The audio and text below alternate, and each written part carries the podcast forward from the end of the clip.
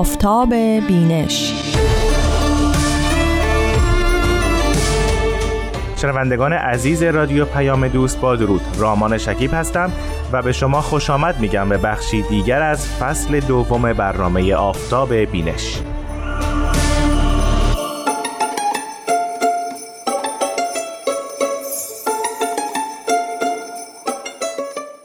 همونطور که میدونید ما در این برنامه به شما کتاب‌های باهایی رو معرفی میکنیم، کتاب‌هایی که در مورد دو آیین بابی و باهایی نوشته شدند. حالا یا نویسندگان این کتاب‌ها پیامبران این دو آیین هستند، یا جانشینان اونها این کتاب‌ها رو به رشته تحریر درآوردند، و یا محققان باهایی و غیر باهایی در زمینه‌های مختلف در مورد دو آیین بابی و باهایی تحقیق کردند، مثلا در زمینه‌های اجتماعی، فلسفی، تاریخی، عرفانی و سایر موضوعات دیگر.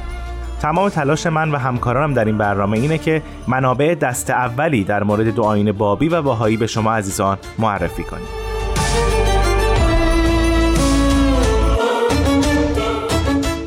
کتابی رو که برای این بخش از برنامه آفتاب بینش در نظر گرفتیم، کتابی است در بستر تاریخ.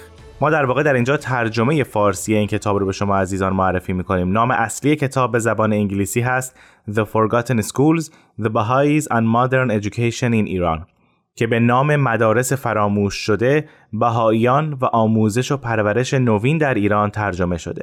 نویسنده این کتاب سلی شاهور هست که در این کتاب تلاش کرده در یک برش تاریخی میان 1899 تا 1934 میلادی نقش بهائیان در آموزش و پرورش نوین ایران رو بررسی کنه. مترجم این کتاب هوریوش رحمانی است و ویراستار متن فارسی فریدون وهمن.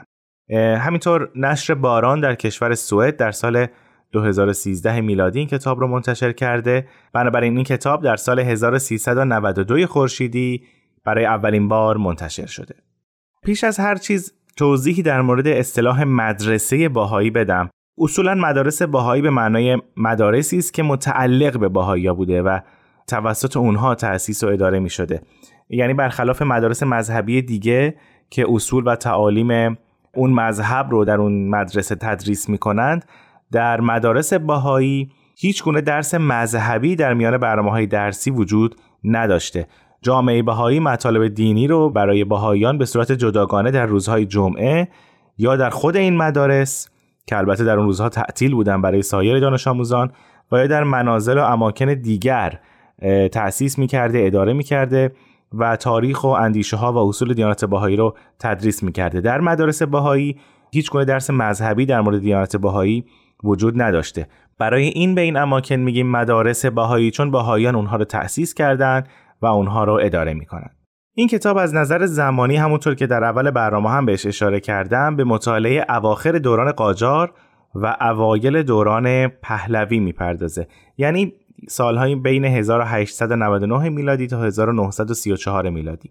نویسنده در مقدمه کتاب به این نکته اشاره کرده که سعی کرده به سه پرسش اصلی در این کتاب جواب بده. سوال اول اینه که چرا مظفرالدین شاه که خودش شیعه معتقدی بوده، همینطور از خانواده مذهبی می اومده، به گونه‌ای که پدرش ناصرالدین شاه دستور سرکوب بابیان و بهائیان رو داده بوده، چرا مظفرالدین شاه با این سابقه فکری و مذهبی در سال 1899 اجازه گشوده شدن اولین مدارس باهائی در ایران صادر کرد؟ همونطور که در این کتاب هم بهش اشاره میشه، همین مدرسه ها بعدها پایه‌ای میشه برای تأسیس دیگر مدارس باهائی در ایران.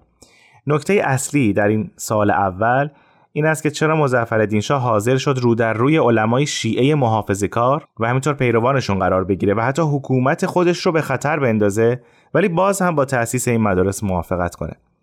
یکی از سوال‌های مهمی که از پرسش‌های اساسی این کتابه. سال دومی که سلی شاهور مطرح می‌کنه در مورد پادشاه اول سلسله پهلوی است، یعنی رضا شاه. رضا شاه خودش رو شخصیتی ملیت‌گرا می‌دونسته، خودش رو طرفدار تجدد می‌دونسته، سکولار بوده و تا حدودی ضد علمای محافظه‌کار اسلام اقدام می‌کرده و کارهاش برخلاف بعضی از عقاید علمای محافظه‌کار اسلام بوده.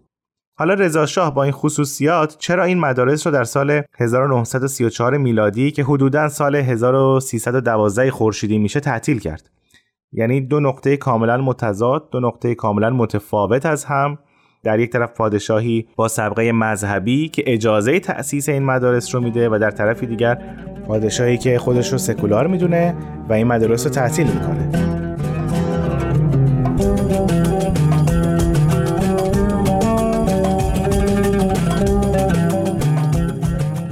سوال سومی که سولی شاهور در این کتاب بهش میپردازه اینه که آیا مدارس باهایی نقشی در ظهور آموزش و پرورش نوین در ایران داشتند؟ این همه که از اون سوالات بحث برانگیزه، چون بسیاری از متفکران روشنفکران باهایی به این نقش اشاره میکنن و در مقابلش مخالفین این ایده ها و این نظریه ها این نقش رو در نظر نمیگیرن و حتی بعضی اون رو منکر میشن. آیا باید برای مدارس باهایی نقشی در نظر گرفت در آموزش و پرورش نوین ایران یا خیر؟ به طور کل این سه سوال بسیار جذابه که سولی شاهور تلاش میکنه در این کتاب با روش‌های تحقیقی که خودش در مقدمه کتاب توضیح میده به اونها جواب بده. حالا با توجه به این سه سوالی که سولی شاهور مطرح میکنه، میاد شخصیت و روحیات مظفرالدین شاه قاجار و همینطور رضا شاه پهلوی رو بررسی میکنه. در کنارش میاد سیاستگذاری ها و فضای اجتماعی و سیاسی و مذهبی رو بررسی میکنه، همینطور فضای روشنفکری جامعه ایرانی رو و در بعضی جاها به ارتباط جامعه ایرانی با همه این وجوهی که ذکر شد با جامعه بین‌المللی و خارج از ایران میپردازه و اونها را مورد مطالعه قرار میده تا بتونه به جوابی مناسب دست پیدا کنه. خب مطالب و موارد در مورد این کتاب بسیار زیاده، چون سوژه‌ای است که تقریبا بهش پرداخته نشده و ما نمیتونیم در یک برنامه راجع به همه اینها صحبت کنیم. بنابراین ما در برنامه بعدی باز هم بحث در مورد این کتاب رو ادامه خواهیم داد، ولی الان فکر میکنم زمان خوبی است که به بخشی از این کتاب گوش بدیم که اون رو همکارم افرا بدیعی برای شما میخونه.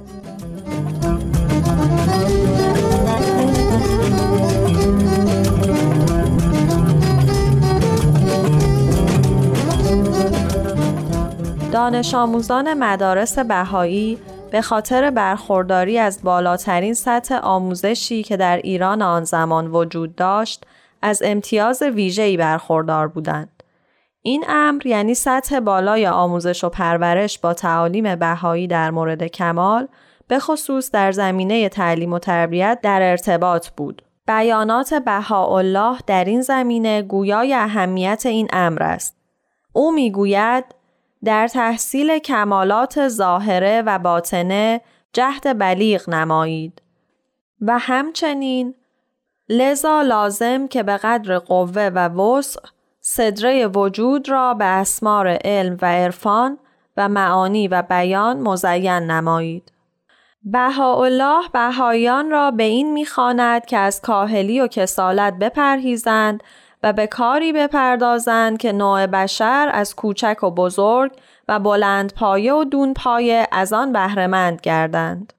این دستورات و تعالیم مشابه نمونه‌هایی از تلاش در راه کسب کمالات است که بر بهایان فرض و واجب شده و میتوان آن را یکی از دلایل برتری مدارس بهایی در ایران دانست.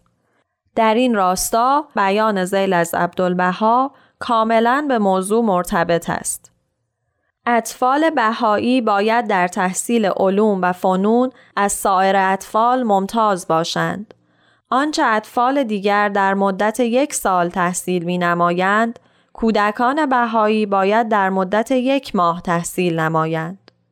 تعالیمی از این قبیل بود که موجب شد مدارس بهایی مواد درسی غنی‌تر و کاملتری به دانش آموزان ارائه دهند. در واقع همانطور که قبلا اشاره شد، هر مدرسه بهایی مواد درسی تعیین شده از سوی وزارت معارف را پذیرفت و پس از آن که قانون اساسی معارف که برنامه مدارس نوین را در ایران مشخص می‌نمود به تصویب رسید، آن را نیز با میل و آمادگی قبول کرد.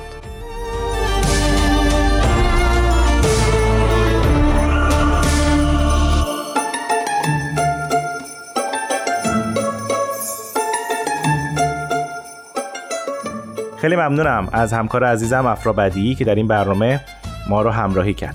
از شما شنوندگان عزیز بسیار سپاسگزارم که وقت خودتون رو در اختیار این برنامه قرار دادید.